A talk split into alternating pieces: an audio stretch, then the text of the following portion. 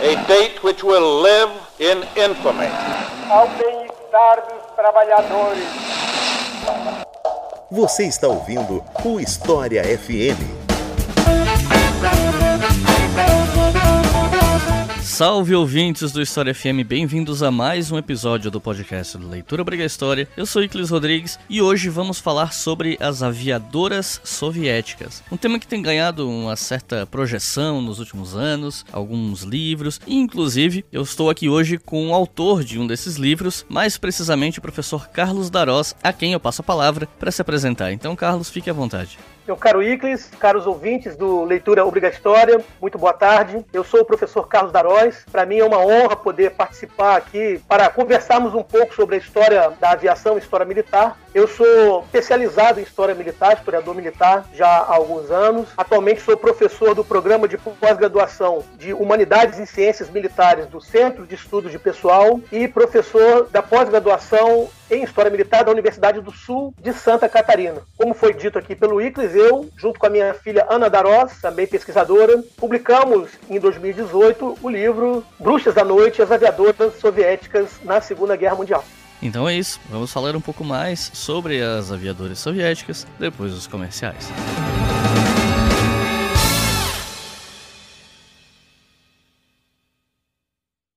Eu sei que você não está reconhecendo essa voz. Não, eu não sou o professor Iclis do História FM, mas eu também sou professor de história e eu também tenho um podcast de história, não é verdade, seu Níquel? É verdade, o História pros Brother, um podcast que é de história, mas é mais descontraído, num clima mais mesa de bar, botequinho e tudo mais, aipinzinho. Exatamente, aipinzinho é muito bom. É, mas é isso a vibe do História pros Brother, onde você aprende um pouquinho mais sobre curiosidades históricas. Mas fica tranquilo, tá bom? Respira, não fica com a abaixa essa faca. Olha só, não é porque eu tô, tô falando de curiosidade que eu tô trazendo mentira para você. Pelo amor de Deus, não vou trazer nenhuma mentira para você. Mas presta bem atenção. O História pros Brothers tem uma novidade em agosto e é por isso que a gente tá aqui. Que novidade é essa, senhor Nica? 31 episódios durante 31 dias de 31 minutos. É, eu não consigo falar 31 mais vezes, mas é isso aí. Chega lá no nosso feed do Spotify, Deezer, Apple Podcast, onde quer que você esteja escutando esse podcast e assina lá História pros Brothers pra dar uma conferidinha. Valeu. Valeu!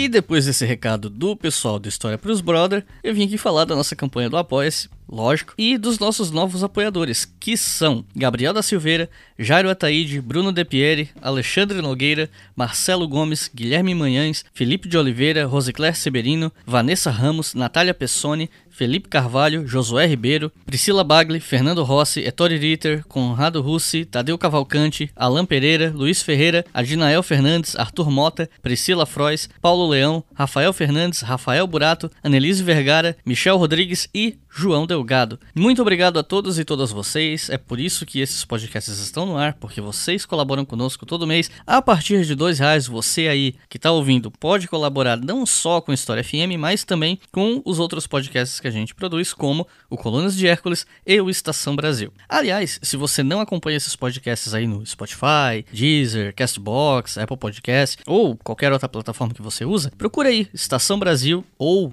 Colunas de Hércules, ou ambos, que são podcasts mensais que a gente tem aqui, caso você não saiba. O Colunas de Hércules é só de antiguidade, de história antiga, e o Estação Brasil é só de história do Brasil, então eles são bem exclusivos e sempre saem nas segundas-feiras em que não tem História FM. Numa segunda-feira sai História FM, na outra sai o Colunas de Hércules, na outra História FM, na outra Estação Brasil, ou seja, o Leitura Obrigatória te entrega pelo menos um podcast por semana. E a ideia é continuar crescendo, expandindo. Eu sei que eu já prometi isso mil vezes, mas eu juro para vocês que eu tô tentando fazer pelo menos mais um podcast sair esse ano. Tô tentando, vou continuar tentando e eu espero que dê certo. E se der certo, vai ser por conta do apoio de vocês. A partir de 5 reais por mês, vocês conseguem ouvir todos os episódios do História FM, Colunas de Hércules e Estação Brasil com antecedência lá no Mural do Apoia-se. Sempre posto com uns dias de antecedência. Já teve episódio que saiu quase uma semana, seis dias antes de ir ao ar. Então, então você fica ansioso, você quer ouvir antes que todo mundo, acessa lá apoia.se barra História, a partir de 5 reais por mês, você já pode ouvir com antecedência.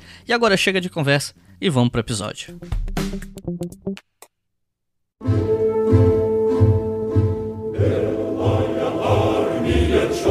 Para começar a falar das aviadoras soviéticas, nós temos que falar de Marina Raskova. quem foi essa piloto e por que ela se tornou tão importante não apenas para as mulheres aviadoras, mas como para a aviação soviética como um todo. A gente vai falar sobre a criação dos regimentos, de aviação feminina e tal, de como ela intercedeu diretamente com o Stalin para isso, mas antes de chegar nessa parte cabe falar um pouco como ela se tornou famosa, porque ela se tornou tão emblemática, especialmente na União Soviética. Então, quem é Marina Raskova? Durante a década de 1930, a União Soviética recém-constituída, ela tinha um projeto político de transformar o país de uma economia e uma sociedade agrícola numa sociedade industrializada. E para isso utilizou como um dos meios de modernização a aviação. Então, na década de 30, foram realizados diversos voos de longa distância, quebra de recordes, raids aeronáuticos, em paralelo com a formação de milhares de jovens aviadores, tanto do sexo masculino quanto do sexo feminino. E em 1938, Marina Raskova ela participa de um desses voos de longo alcance para o estabelecimento de um recorde feminino, um recorde de voo de longa distância realizado por uma tripulação unicamente feminina. Então, em setembro de 1938, um trio, né, uma tripulação por duas aviadoras militares e uma aviadora civil, a Polina Ozipenko, a Valentina Grisodubova e a Marina Raskova, realizaram um voo de longa distância partindo de Moscou, chegando até o Oceano Pacífico. Um voo de 5.900 quilômetros aproximadamente, de 26 horas e 30 minutos, estabelecendo um recorde de distância de voo feminino. Ocorre que, no final dessa jornada, já perto da hora de pousar, quando a aeronave estava ali sobrevoando a Sibéria, houve uma pane no trem de pouso. Então, a aeronave não poderia pousar utilizando a, o seu trem de pouso, as suas rodas, e seria necessário um pouso de, de ventre, como costuma se dizer, um pouso de barriga com o avião. Ocorre que Marina Raskova era a navegadora e ela ocupava uma posição no nariz do avião, o nariz de plexiglass, que é uma espécie de, de vidro. Certamente provavelmente ela iria morrer no pouso de ventre, porque era a área mais vulnerável do avião. Então, a comandante da aeronave falou pelo intercom, pelo intercomunicador, e perguntou: Marina, você pode saltar de paraquedas? Ela falou: Eu posso. Então ela saltou ali na imensidão da Sibéria e aterrou em segurança. A aeronave conseguiu fazer o pouso é, de barriga, mas bem distante do local onde ela estava. Isso obrigou Marina a peregrinar durante 10 longos dias, sozinha, pela vastidão da Sibéria, tendo que sobreviver, se alimentando de raízes, de, de plantas e se protegendo de ataque de animais, de modo que, quando ela foi resgatada, já bastante debilitada, a, a sua epopeia de sobrevivência, aliada ao recorde, ela se torna uma celebridade na União Soviética. Então, ela começa a ser um modelo para as jovens, e o trio, né, as três aviadoras, ela especialmente, receberam a medalha, o título de heroína da União Soviética. Primeira vez que esse título, que era a maior distinção do país, era concedido a mulheres. E com isso, ela teve audiência junto ao líder soviético Joseph Stalin e ela se torna uma celebridade. Mas quem era Marina Raskova? Ela era uma navegadora, depois piloto,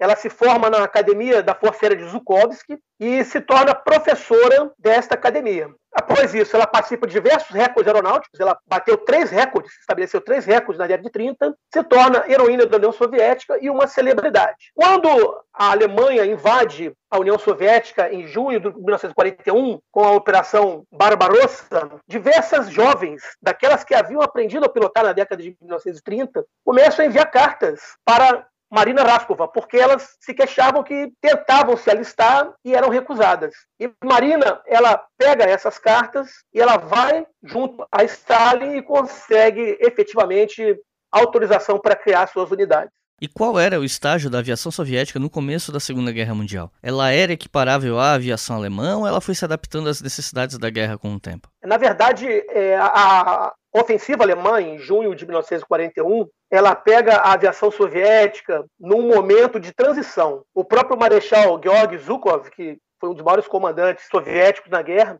na sua biografia, ele fala que a aviação do Exército Vermelho, na verdade não havia força aérea ainda, era aviação do Exército e tinha também uma aviação da Marinha. A aviação do Exército estaria pronta, segundo os planos de modernização soviéticos, apenas em 1944. Então havia um plano de modernização que foi interrompido pela repentina invasão alemã. Porém, era uma aviação extremamente numerosa, tinha muitas aeronaves. Só para termos uma ideia, no primeiro dia do ataque alemão, foram destruídas 1.200 aeronaves soviéticas num dia, para ver o tamanho dessa força aérea, que tinha aeronaves muito obsoletas, muito antigas, mas também projetos bastante modernos, como o bombardeio de mergulho Petliakov PE-2, que foi uma das aeronaves voada por um dos regimentos femininos. E ela em espécie, de forma alguma, era equiparada à Luftwaffe em 41. Em 41, a Luftwaffe estava bem à frente em termos de tecnologia, de treinamento e de operacionalidade. E conforme você bem colocou, bem pontuou,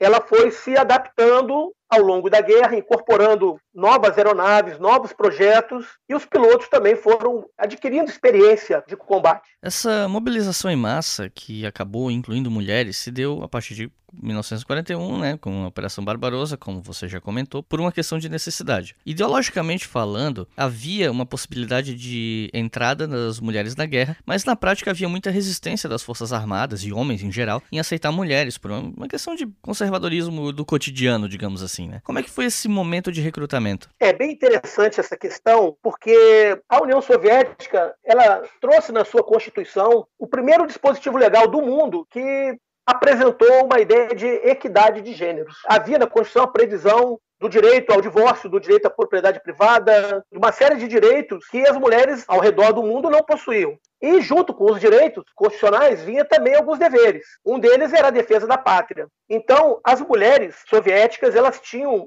legalmente uma equidade no sentido de poderem se alistar. No entanto, como você bem pontuou, o conservadorismo da sociedade soviética da época ainda era muito intenso. E, embora legalmente não houvesse empecilho, na prática, várias jovens aviadoras que já voavam desde a década de 30, ao tentarem se alistar, foram recusadas. Existe um, um livro interessante que existe até traduzido no Brasil, da Svetlana Alexievich, chama A Guerra Não Tem Rosto de Mulher, onde há uma série de depoimentos de, de jovens não só aviadoras, mas também que desejavam servir no exército, nas demais funções, no sentido de que, quando chegaram para se alistar, elas eram sumariamente recusadas por serem mulheres. Embora, voltamos a frisar, a legislação, a Constituição assim o permitisse. Dessa forma, essa resistência fez com que fosse obstruído o acesso delas para a aviação e o artifício, né, o caminho que elas encontraram foi se ligar com Marina Raskova, que era uma pessoa muito influente, que tinha acesso direto a Joseph Stalin, e por meio de Marina, elas conseguiram autorização para voar pela sua pátria. E a entrada das mulheres na guerra em diferentes postos na União Soviética era muito diferente dos demais países envolvidos na guerra, por essas questões que você acabou de comentar, né? E se a gente pegar aí Estados Unidos, Reino Unido, Japão e Alemanha, pelo menos essas potências, né? A União Soviética chamava bastante atenção nesse sentido. Qual era o papel das mulheres no esforço de guerra nessas outras potências que participaram da Segunda Guerra Mundial? Sim, realmente o papel era bastante diferente da União Soviética com relação às demais potências. Desde a Primeira Guerra Mundial, quando se formalizou um serviço militar feminino, na maior parte das potências, as mulheres eram empregadas em funções não diretamente ligadas ao combate. Podemos dizer assim, não na linha de frente. Elas trabalhavam, sim, nas atividades logísticas, nas atividades de apoio à saúde, nas atividades administrativas e, em alguns casos, especialmente nos Estados Unidos e na Inglaterra, havia algumas funções ligadas à aviação para as mulheres. Tanto na Inglaterra,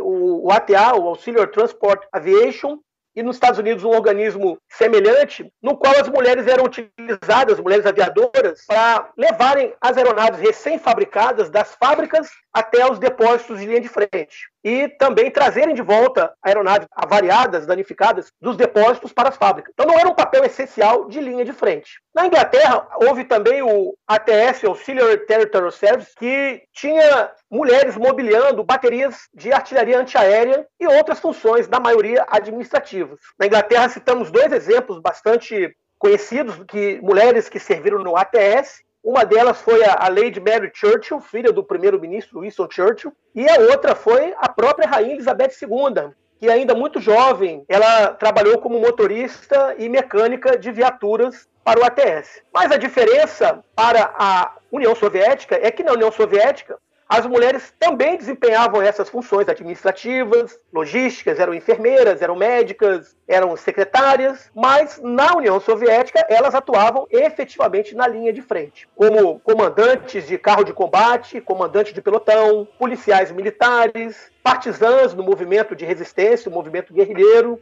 atiradoras de elite, né, destacamos aqui a Lyudmila Pavlichenko, a atiradora de elite mais bem sucedida, com 309 mortes de inimigos, e também aviadoras. Ao longo da guerra, cerca de 850 mil mulheres soviéticas atuaram no Exército Vermelho. E no, nas potências do eixo, como era a questão da, da mulher na guerra? Porque a gente sabe que, principalmente na Alemanha, né? Eu não sei o caso do Japão, honestamente, mas imagino que seja até pior nesse sentido. Mas na Alemanha havia uma restrição muito forte à mera possibilidade de se colocar mulheres na guerra em funções que não fossem meramente administrativas ou enfermagem, etc. Né?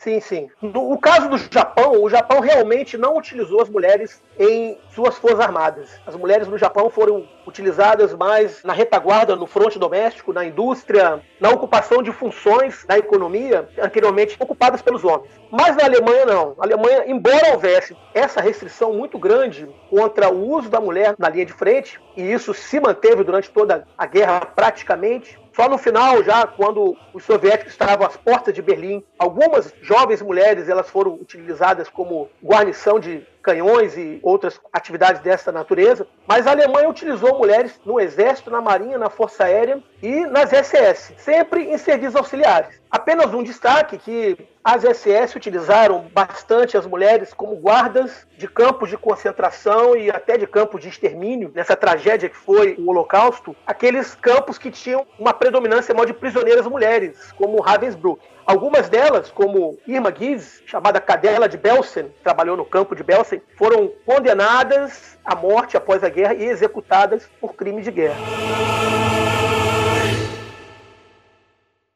Você está ouvindo o História FM.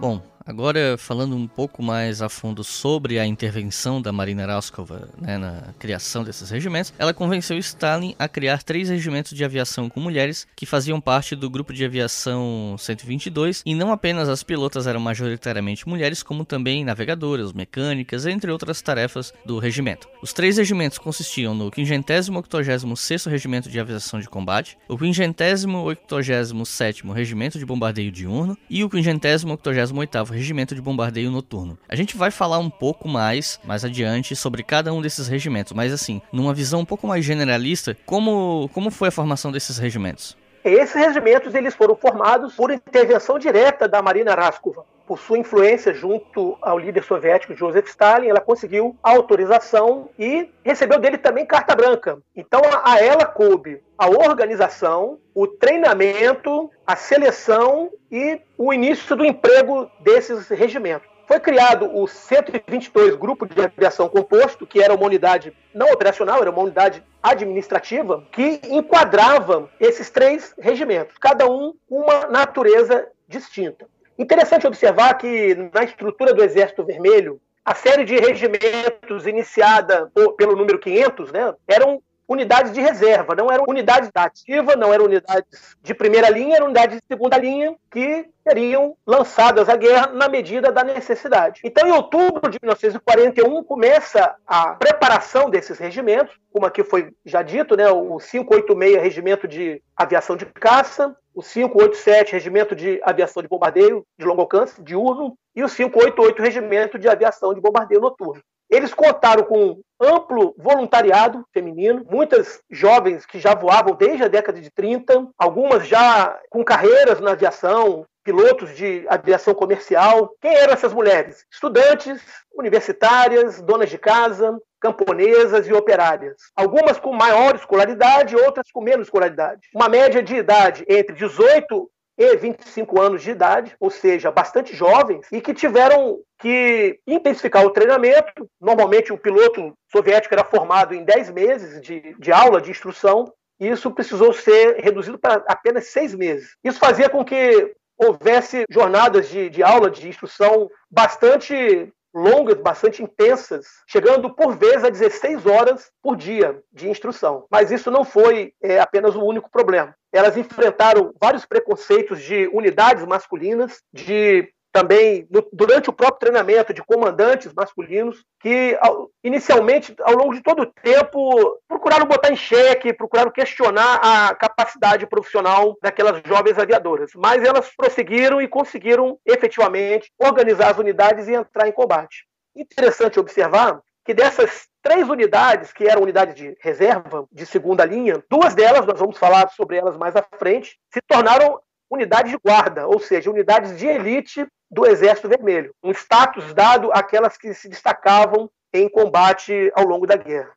E aí agora a gente pode falar um pouquinho mais sobre cada um desses regimentos, né? O 586 ele foi o primeiro a entrar na guerra, teve atuações marcantes em algumas batalhas importantes, como Stalingrado, por exemplo, e utilizava o Yak-1, o avião que, ela, que esse pessoal utilizava. E esse regimento é o regimento que teve as duas únicas mulheres aviadoras da história que ganharam o título de ases, né? Que era a Lydia Litviak e a Ekaterina Budanova. Ambas, infelizmente, mortas em combate durante a guerra. Eu queria que você falasse um pouco mais sobre esse regimento, sobre o Yak-1, sobre o avião em si, né? E sobre essas duas pilotos em particular, né? Então, o que, que a gente pode falar sobre isso? O 586, o 586, Regimento de Aviação de Caça, ele foi a primeira unidade a ficar pronta, tornando-se operacional em abril de 1942. Como em quase todas as aviações do mundo, naquela época e até nos dias de hoje, a aviação de caça ela é muito atraente. Geralmente atrai os melhores, os mais hábeis, os mais capazes, de modo que naquela época também durante o treinamento que foi feito de maneira centralizada para os três regimentos, quase todas as mulheres queriam voar na aviação de caça. Era um anseio, um desejo de praticamente a, a maioria. Só que havia, obviamente, um limite. E foram alocados para o regimento de caça as pilotos mais experientes, aquelas que tinham maior experiência em voo, Inclusive, destacamos aqui uma equipe de acrobacia aérea recordista durante a década de 1930. Eram três mulheres que faziam voos de exibição: a Evgenia Prokorova, a Valéria Komiakova e a Raíssa Belhaeva, que eram pilotas ali já bastante experientes, que foram levadas a, a esse regimento. O regimento era equipado com a aeronave IAC-1, era um projeto novo, um projeto muito moderno, uma aeronave muito eficiente, que tinha a capacidade, a possibilidade de rivalizar em combate com os melhores caças da Luftwaffe na época. Era um regimento que tinha tudo para dar certo. As melhores pilotos, as mais experientes, uma boa aeronave. No entanto, foi o regimento, foi a unidade que teve muitos problemas, principalmente problemas ligados à liderança. Então, o comandante desse regimento era a Major Tamara Kazarinova, e ela tinha uma atitude extremamente severa com as aviadoras. Ela enviava as aviadoras para missões muitas vezes consideradas pelas pilotos no limite operacional de segurança de voo, com condições meteorológicas extremamente desfavoráveis, o que começou a levar uma certa revolta entre as aviadoras desse regimento. Isso fez com que ela fosse perdendo a sua condição de liderança, até que ela envia numa missão praticamente suicida um grupo de caças para escoltar bombardeiros no limite operacional máximo das aeronaves em uma condição atmosférica e meia nevasca, e isso provoca a morte de praticamente todas as suas tripulações. Há uma revolta dentro deste regimento e como maneira de tentar manter a liderança, ela consegue com que as líderes dessa revolta fossem transferidas para outras unidades de aviação que não fossem femininas, unidades mistas. Porque além dessas unidades totalmente femininas, havia outras unidades onde voavam mulheres também isoladamente. E dentro dessas mulheres transferidas estavam ali a Ekaterina Budanova, a Katia Budanova, e a Lídia Litviak, como já foi aqui assinalado, foram as duas únicas ases da aviação na história. Né? Lembrando que um AIS é considerado, existem discussões a respeito disso, mas aquele que consegue abater pelo menos cinco aeronaves em combate. A Budanova era um pouco mais velha que a Litviak. Ela, quando morreu em 1943, tinha 26 anos de idade. Veja que era um pouco mais velha, mas era muito jovem. E Ambas voavam, na época de 43, pelo 73 Regimento de Caça de Guardas, ou seja, já uma unidade de elite da aviação soviética. Ela conquistou 11 vitórias, conseguiu abater 11 aeronaves inimigas, mas em julho de 1943, perto da localidade de Nova Krasnovka, ela foi abatida por dois Messerschmitt 109 e perdeu a vida. A Lídia Litviak, ela segue praticamente o mesmo caminho da Caterina Budanova. Inclusive, Lídia, que era um pouco mais jovem, Lídia tinha apenas 21 anos de idade, 20 anos quando começa a voar e 21 quando ela morre, ela chamava a Kátia Budanova de professora, pela qualidade de voo da Budanova. A Lídia Litviak, ela se torna muito famosa porque ela é abatida duas vezes, nas duas vezes ela sofre ferimentos, mas rapidamente ela retoma o voo e ela começa ali durante a, a, campanha de Stalingrado a se destacar. Até por uma questão prosaica. Ela pinta um lírio branco no seu avião, o apelido dela era Lili, né, de Lídia, Lili, e era lírio em russo. Mas os alemães, no voo, ao longo, ouvindo as histórias, eles interpretam aquele lírio como uma rosa e começam a chamá-la de a rosa branca de Stalingrado. E ela começa a ser caçada pelos alemães. Quando Budanova ela morre em combate em julho, vários autores e principalmente vários relatos das companheiras da Lídia afirmam que ela começa a voar desesperadamente, querendo voar o maior número de missões por dia possível, querendo dar o troco nos alemães. E em 1943, durante a Batalha de Kursk, a maior batalha de blindados da Segunda Guerra Mundial, já na sua quarta missão do dia, certamente muito afadigada, muito cansada e sem conseguir atenção a detalhes maiores do combate, ela foi abatida e morta aos 21 anos de idade. E o corpo de Lídia Litviak sumiu, ninguém nunca mais viu. Ela deixou de receber a condecoração de heroína da União Soviética porque havia uma ordem de Joseph Stalin de que os desaparecidos em combate não recebessem tal distinção, certamente com medo de a possibilidade de algum desertor ser condecorado, isso gerar uma contra-propaganda. Mas, ao longo da década de 60 e 70, a mulher que era mecânica do seu avião, já uma senhora, ela realizou diversas buscas junto com a sua família para tentar localizar o corpo da Lídia e não conseguiu.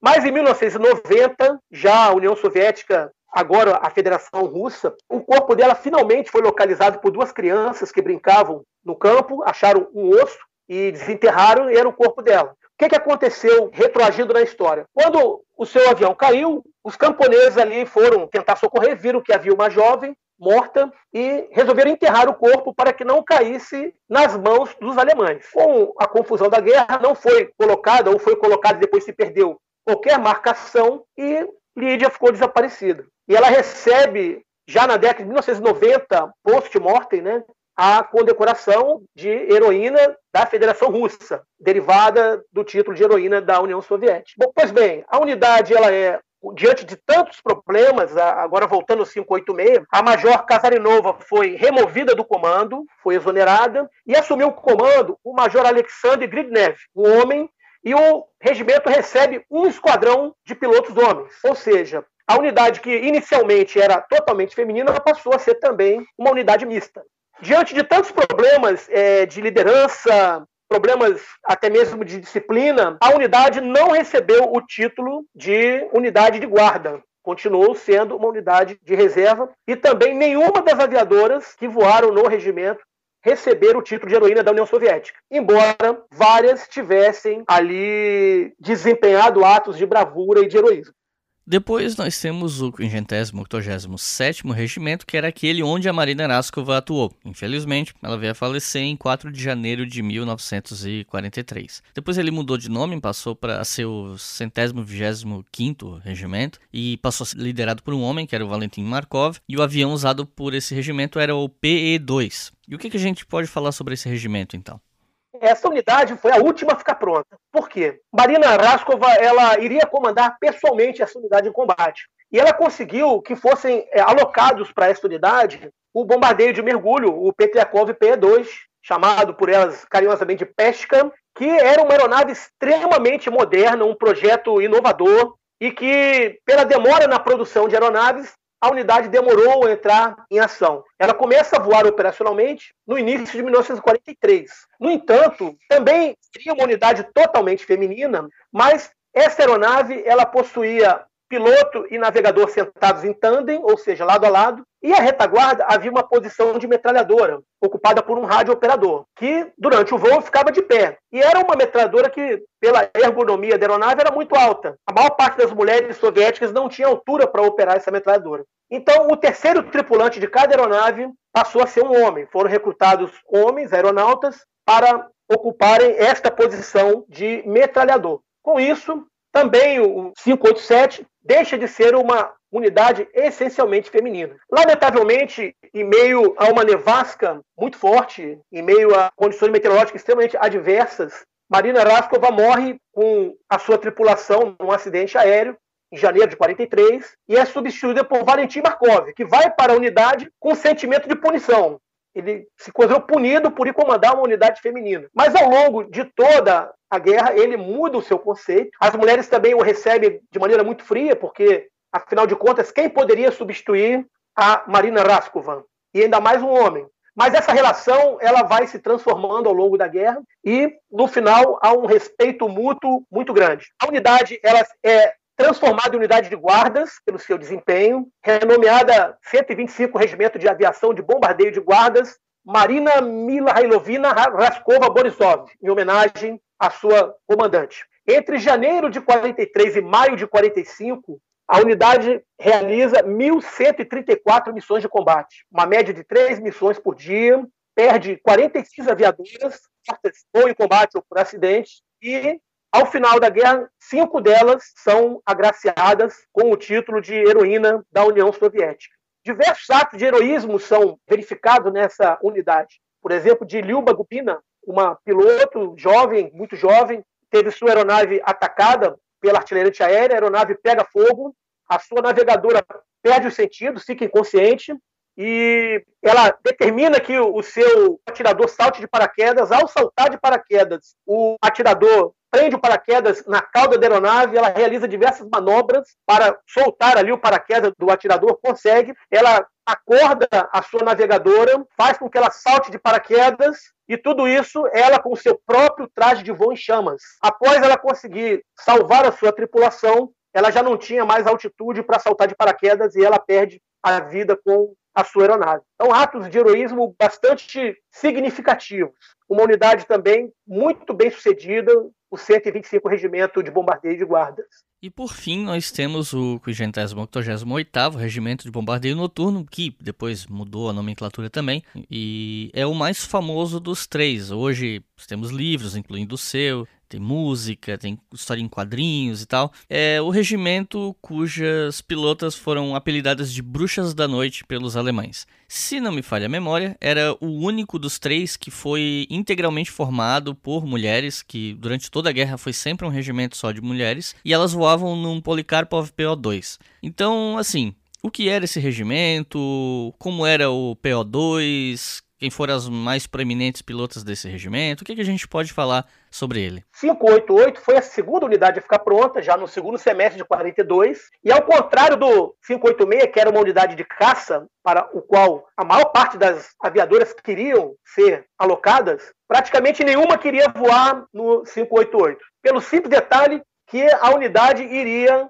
empregar o PO2, que foi a mesma aeronave que elas usaram para o treinamento. O que, que era o PO2?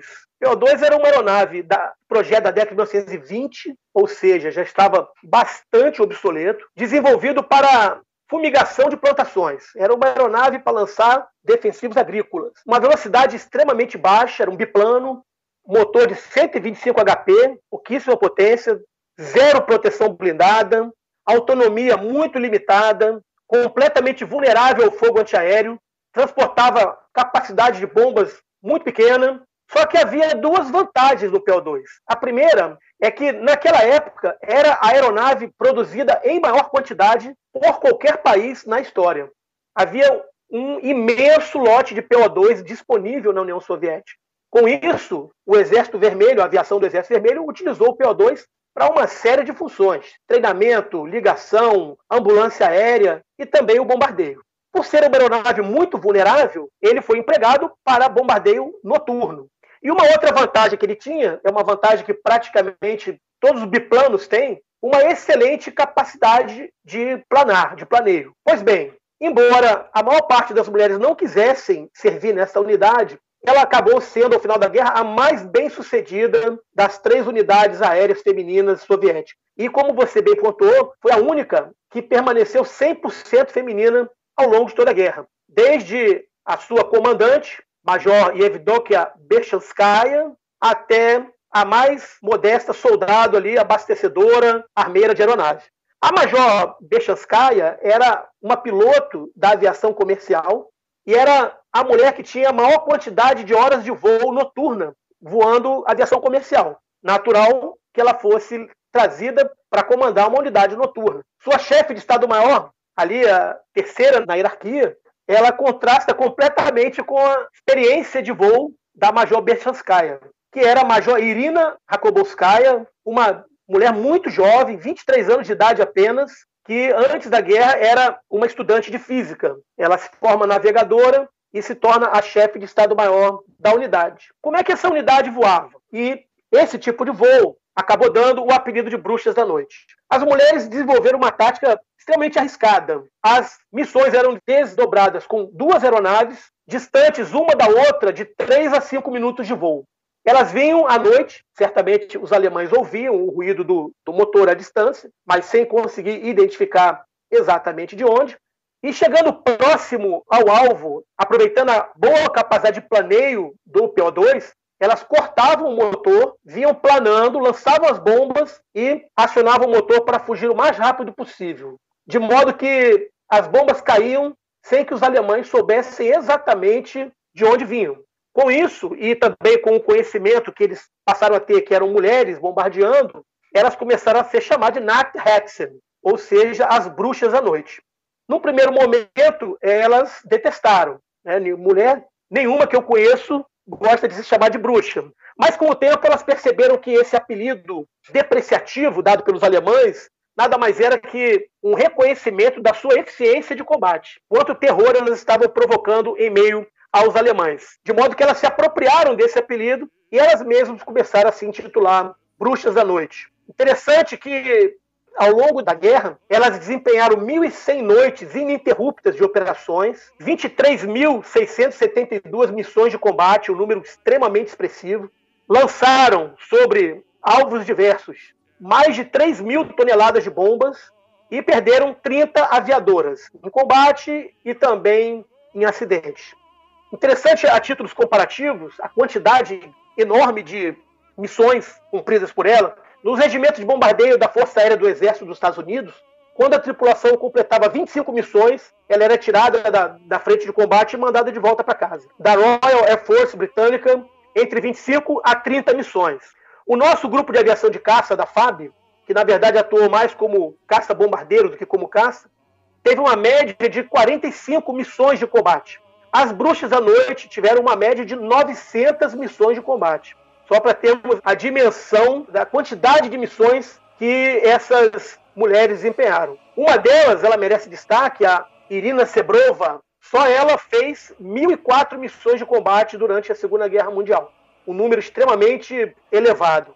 De forma que a unidade, voando o pior dos aviões, o mais vulnerável dos aviões, manteve-se 100% feminina, foi a mais bem sucedida unidade aérea feminina soviética e ela teve o reconhecimento do Estado com 23 de suas aviadoras agraciadas com o título de heroína da União Soviética.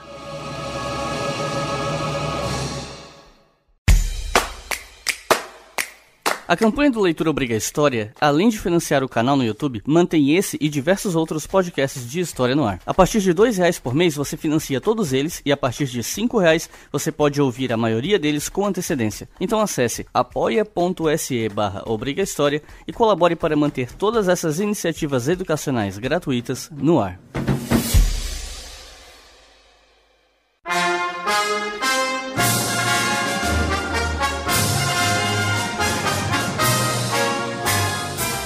Após o fim da guerra, como foi a desmobilização dessas mulheres, não apenas as aviadoras? Você sabe que após a guerra, pelo menos a partir das leituras que eu fiz na época que eu estava pesquisando sobre isso, lendo teses e coisas do tipo, o que eu li é que o Estado soviético passou a incentivar a volta dessas mulheres pro lar, para aquele papel da mulher no lar, cuidando né, da família e tal, num país ainda em frangalhos, o que tinha sofrido aí números que variam entre 20 e 27 milhões de mortos, em sua maioria civis, em país ainda necessitando reconstruir muita coisa, não só material, mas em termos de força de trabalho, vidas humanas, etc. Então, existe esse incentivo da volta das mulheres para o lar, né? E muitas delas tiveram dificuldade de se adaptar, de voltar, né? De ter um o que muitas viram como um retrocesso, né? Nas suas vidas, tiveram muita dificuldade de se adaptar a essa nova realidade e muitas tiveram dificuldade, inclusive, para publicar suas memórias, porque tinha muito preconceito com os mulheres que lutaram na guerra, né? Tipo, o livro que você mencionou da Svetlana Alexievich, por exemplo, tem relatos de mulheres que chegaram a rasgar os seus documentos que lhes permitiriam aposentadorias e benefícios do governo, porque tinham medo de que, ao a população saber que ela lutou na guerra, ela não ia conseguir marido, porque tinha aquele preconceito da, de que elas seriam uma mulher de trincheira, a mulher que tá lá tendo um caso com o marido da mulher que ficou na, na cidade. Então tinha todo esse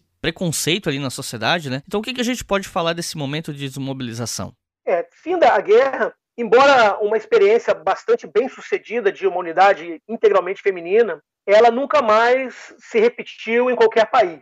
Houve realmente essa desmobilização, a maior parte delas recebeu o licenciamento, a baixa do, do exército, incentivadas a retomarem as suas vidas no meio civil. Algumas que já vinham de uma carreira acadêmica, muitas universitárias interromperam suas faculdades, né, os seus cursos de graduação para se alistarem, retomaram suas carreiras. Por exemplo, a chefe de Estado-Maior, Irina Rakoboskaya, ela continua, se forma doutora em, em astrofísica e se torna uma das maiores cientistas do programa espacial soviético na década de 60. Outras se tornam professoras, duas se tornaram cineastas, fazendo inclusive filmes sobre elas, mas a maioria voltou mesmo para o lar, para casa, com todas as dificuldades de adaptação que você já mencionou e que a Svetlana Alexievich ela pontua bem no livro dela também. Muitas tiveram dificuldade para se casarem, Muitas tiveram dificuldade para engravidar em função do prolongado período de exposição às intempéries, das disfunções hormonais provocadas pelo estresse, pela fadiga de combate, mas elas seguiram em frente. Umas poucas permaneceram nas Forças Armadas Soviéticas, mas não na aviação. Uma quantidade razoável foi enviada para a Escola de Idiomas do Exército Soviético para se tornarem tradutoras militares. E nós destacamos aqui uma, Polina Gelman, de origem judaica, ela precisou se alistar três vezes para ser aceita, porque não tinha altura suficiente. Ela se alistou pela insistência mesmo, veio a se tornar uma heroína da União Soviética e, após a guerra, ela se torna uma tradutora militar. E durante a crise dos mísseis em Cuba, em 1962, ela era uma das assessoras militares soviéticas na ilha de Fidel, porque era habilitada em espanhol e fazia tradução ali, a interlocução com os cubanos. Porém, embora essa história não tenha se repetido como unidade, importante destacar que as aviadoras soviéticas lançaram uma semente que viria germinar muitos anos depois. Então, a partir da década de 1970, começam algumas aviações de países do mundo a formarem mulheres, como pilotos de helicóptero e de aviões de transporte e até mesmo, eventualmente, de aviões de combate. Hoje, passados aí mais de 70 anos, nós temos as mulheres na linha de frente de praticamente todas as aviações de combate do mundo. Praticamente todas elas, as importantes, as mais importantes, têm aí mulheres pilotando caças, pilotando bombardeiros e muitas delas já experimentaram o combate recentemente. Na Rússia, a aviação militar feminina foi retomada em 2017, quando não agora cartas, mas e-mails, solicitações de jovens de todo o país, num movimento muito semelhante ao que ocorreu com Marina Raskova, chegam ao Ministério da Defesa. E então aberto a oportunidade de um processo seletivo. Em 2018, 15 cadetes femininas se matricularam na Escola de Aviação de Krasnodar e lá estão já até os dias de hoje, concluindo o seu curso. Então a gente costuma até dizer, né, são as novas bruxas da noite ali que ressurgindo na aviação soviética. Quanto às memórias, publicação de memórias, havia o Estado soviético toda uma restrição de conteúdo, de conhecimento, de censura até mesmo. Havia uma história oficial que não poderia ser contrariada e questionada. E nós percebemos que, a partir da queda do Muro de Berlim e do esfacelamento da União Soviética é que as memórias começam a surgir. Então as memórias começam a surgir praticamente na década de 90, onde várias dessas mulheres são procuradas por historiadores, por historiadoras. Destacamos aqui a Reina Pennington, a Anne Nogel, a Lyuba Vinogorovda, que produzem livros de trabalho de história oral com essas mulheres. Essas fontes eu utilizei na minha pesquisa, inclusive, aonde elas relatam a sua experiência de guerra. Obviamente, compreendendo que a memória é algo falho, principalmente passados décadas depois. Mas são memórias muito vívidas, muito ricas e que nos permitiram, depois de muito tempo, é, revisitar essa experiência das mulheres na guerra. Não que essa história das aviadoras soviéticas fosse algum tipo de história secreta ou algo do tipo, mas foi nos últimos 6, 7 anos que eu comecei a ver cada vez mais material sobre o assunto aparecendo na internet, especialmente sobre as bruxas da noite. E aí eu queria saber de você qual a sua opinião em relação ao porquê que nessa última década lá de 2013, 14 para cá, é que essa história começou a ganhar mais corpo e ficar cada vez mais popular. Por que você acha que isso está acontecendo só agora? Bom, o primeiro fator, é, evidentemente, é a publicação e difusão das memórias. Né? Houve essa exposição memorial bastante tardia, mas também as próprias questões de estudo de gênero, que se tornam bastante intensas a partir da virada do século XX para XXI, e vão no sentido de analisar como estudo de caso ou como algo semelhante o papel dessas mulheres durante a Segunda Guerra Mundial. Uma outra questão interessante que nos faz refletir é a própria difusão de nas redes sociais, onde hoje pela internet nós podemos do nosso país adquirir um livro publicado na Alemanha, sem ter que nos deslocarmos até lá. Então isso também permitiu uma certa popularização, uma certa facilidade para ter acesso a essa história. E finalmente eu considero, principalmente aqui trazendo um pouco para nós no Brasil, né, o, o, ressurgimento de uma história militar acadêmica e científica. Né? A história militar ela tem um boom no Brasil a partir dos anos 2000 e vem num crescente. Isso feito é, nas universidades, né, com muita dificuldade, com muita restrição, mas várias pessoas hoje têm se dedicado ao estudo da história militar de uma maneira séria, não uma história laudatória, não uma história exaltação, mas uma história mesmo com metodologia, com teoria, com acesso a fontes diversificadas. Então, eu creio que a conjunção desses fatores que tem feito com que essa história ela venha à tona somente tardiamente, agora praticamente dos anos 2000 para cá. E para terminar, eu queria ouvir o que você tem a dizer sobre isso. É que há pouco tempo eu vi um post em uma rede social falando sobre as bruxas da noite. E não só o post em si, mas muita gente comentando. O post falava sobre como é absurdo que uma história dessa não seja contada nas escolas. E as pessoas questionando, pô, eu não aprendi isso na escola tal. E eu fiquei um pouco incomodado porque assim, não é a primeira vez que eu escuto esse tipo de argumento, de alguma história, especialmente de guerra, que não é contada nas escolas e ela traz é, valores cívicos ou cria identificações com determinados grupos, e aí, porque a pessoa não aprendeu aquilo na escola, aí começa todo um questionamento estrutural: ah, por que será, hein? E é quase um tom conspiratório, né, na ausência da história na escola e tal. E tem uma série de coisas que a gente tem que levar em consideração, né? Primeiro, o ano letivo é muito curto, a gente tem que fazer seleção do que entra e o que sai, não dá para cobrir tudo. Segundo, a função da escola não é só contar histórias edificantes, né? Tem muito mais coisa para se tratar e por conta disso, algumas coisas acabam ficando de fora, lembrando, em um período muito curto. Terceiro, existem diferentes histórias de mulheres tentando lutar em guerras e tal, então tem muitos estudos de casos que podem ser usados e alguns até mais próximos do Brasil, né, de, do nosso contexto, de casos brasileiros, como o caso da Maria Quitéria ou Anita Garibaldi, enfim. Quarto, essa história, como a gente já comentou, ficou famosa há pouco tempo por esses lados então tem toda uma demora até que professores que estão em sala de aula no momento consigam se atualizar de tudo de novo que chega, todo o tempo, né? Especialmente depois que a pessoa sai da faculdade e, e às vezes fica até mais difícil de se manter atualizado. Quinto, tem um preconceito com a história militar na academia brasileira que dificulta que essas histórias sejam ensinadas até nas faculdades e normalmente quem aprende essas coisas aprende por conta própria, por interesse próprio, porque correu atrás, porque se interessa pelo assunto e foi a luta, né? Então eu queria saber o que você acha a respeito desses pontos, se você concorda com ele, se você discorda, o que, que você acha? Bom, é interessante essa sua abordagem e eu, de primeiro, já te digo, eu concordo essencialmente com todos os pontos que você elencou. Vamos falar primeiro sobre o ensino na educação básica regular, né? Eu fui professor já há muito tempo de história contemporânea, no nono ano do ensino fundamental e do primeiro ano do ensino médio. Realmente havia essa percepção. Quando a gente ia falar de Segunda Guerra Mundial, os alunos até brilhavam os olhos. Não, que legal, que assunto bom, por que, que a gente não estuda mais isso? A resposta você já deu. Infelizmente, ou felizmente, não né? A carga horária de história no ensino fundamental, no ensino médio, ela não é suficiente para que se possa abordar todos os temas com a profundidade ideal, de modo que o professor precisa, dentro dos currículos de cada escola, de cada rede, fazer uma escolha, fazer um recorte. Né?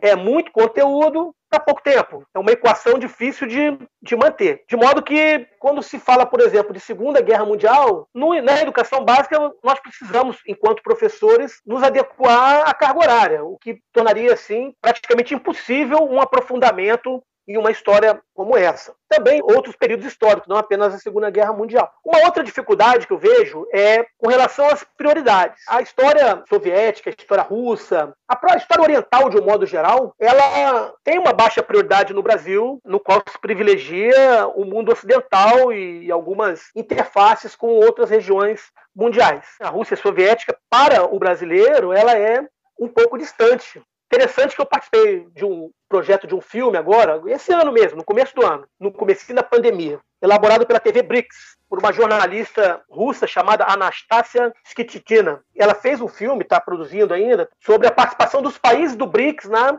Segunda Guerra Mundial. E uma das perguntas que ela me fez na entrevista falou: o que que se sabe no Brasil que, que se ensina no Brasil sobre Stalingrado? Eu falei para ela praticamente nada. Na educação básica, muito pouco. Né, que o projeto é Stalingrad Unknown, Stalingrado desconhecido. Falei, na universidade, aqueles que se interessam, que vão buscar um pouco, mas de modo geral, a história da União Soviética é pouco estudada aqui no Brasil. Outra questão que foi colocada, que eu concordo também, é o preconceito com a história militar, por razões ideológicas, razões até mesmo de desconhecimento, de alinhamento com outros campos do saber histórico, a história militar no Brasil, ela é praticamente, ela renasceu no, nos anos 2000, como já falamos, e ela está engateando. Para termos uma ideia, hoje existem apenas dois cursos lato senso de especialização em história militar no Brasil.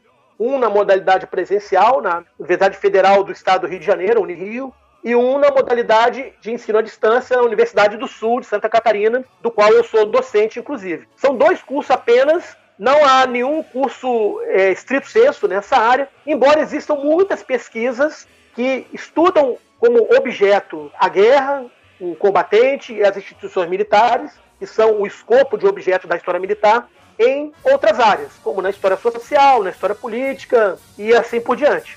Então, é a, essa questão da dificuldade de operacionalizar mesmo na, na educação básica e na universidade poucos são os trabalhos nesse sentido. Embora nós vejamos que há um crescimento disso, há uma quebra de paradigmas que, creio eu, que em breve tempo vai aumentar substancialmente o estudo de assuntos históricos militares nas universidades. Embora, abro aqui um parênteses, creio que para estudarmos assuntos da Rússia no Brasil ainda levaríamos um tempo razoável.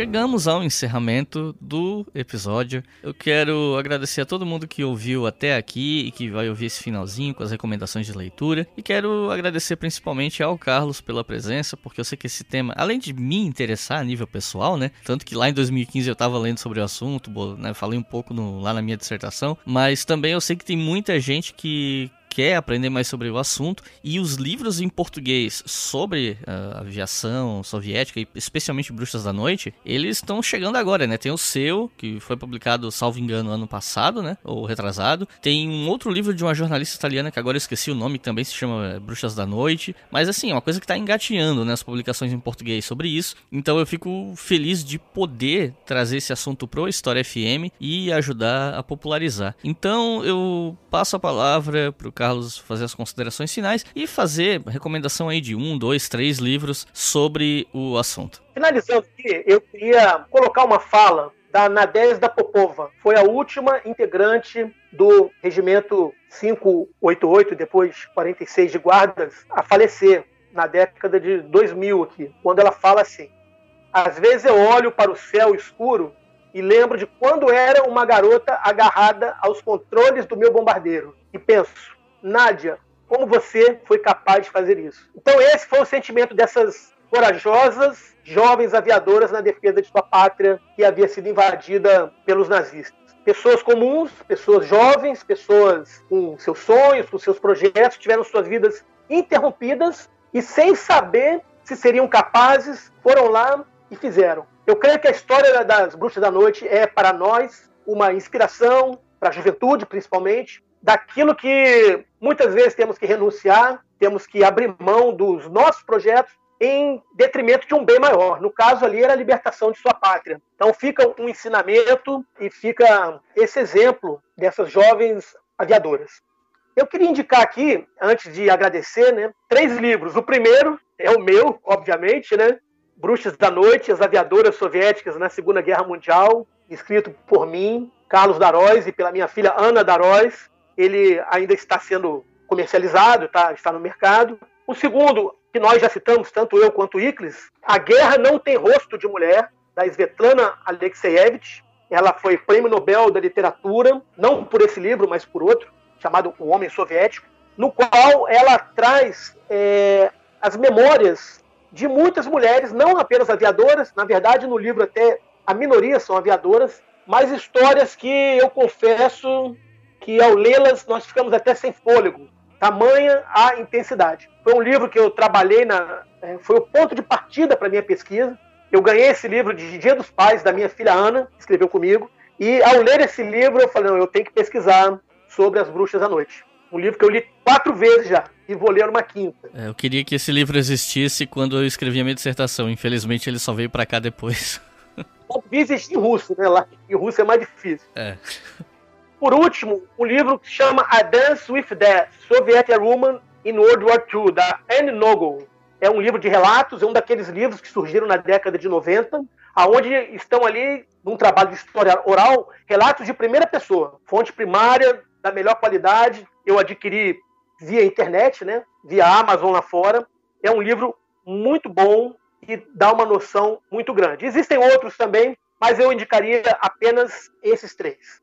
Eu queria agradecer ao Iclis, aos ouvintes aqui do Leitura Obriga História, pela oportunidade de, nesse breve período, a gente poder conversar um pouco sobre esse tema tão importante para nós, enquanto pesquisadores. E dizer que estamos à disposição aí para conversas futuras, para intervenências futuras e convidar aqueles que desejam a visitar a nossa fanpage no Facebook. É Bruxas à Noite, as aviadoras soviéticas na Segunda Guerra Mundial. Então, nós temos uma fanpage de divulgação do livro, onde tem uma série de conteúdos nos quais você que nos ouve pode aprender um pouquinho mais sobre essa fantástica história dessas corajosas jovens aviadoras na defesa de sua pátria. Como a gente gosta de dizer, né? A guerra no feminino. Muito obrigado. Muito obrigado, Carlos. Muito obrigado, pessoal, que ouviu até o final. Não se esqueçam de seguir a gente lá no Twitter, HistóriaFM, com FM maiúsculo. E também não se esqueçam que o nosso podcast e todos os outros que o Leitura Obrigatória produz são financiados pela nossa campanha no Apoia-se, apoia.se barra se você quiser colaborar conosco e manter esse podcast no ar. Então é isso, muito obrigado e até a próxima.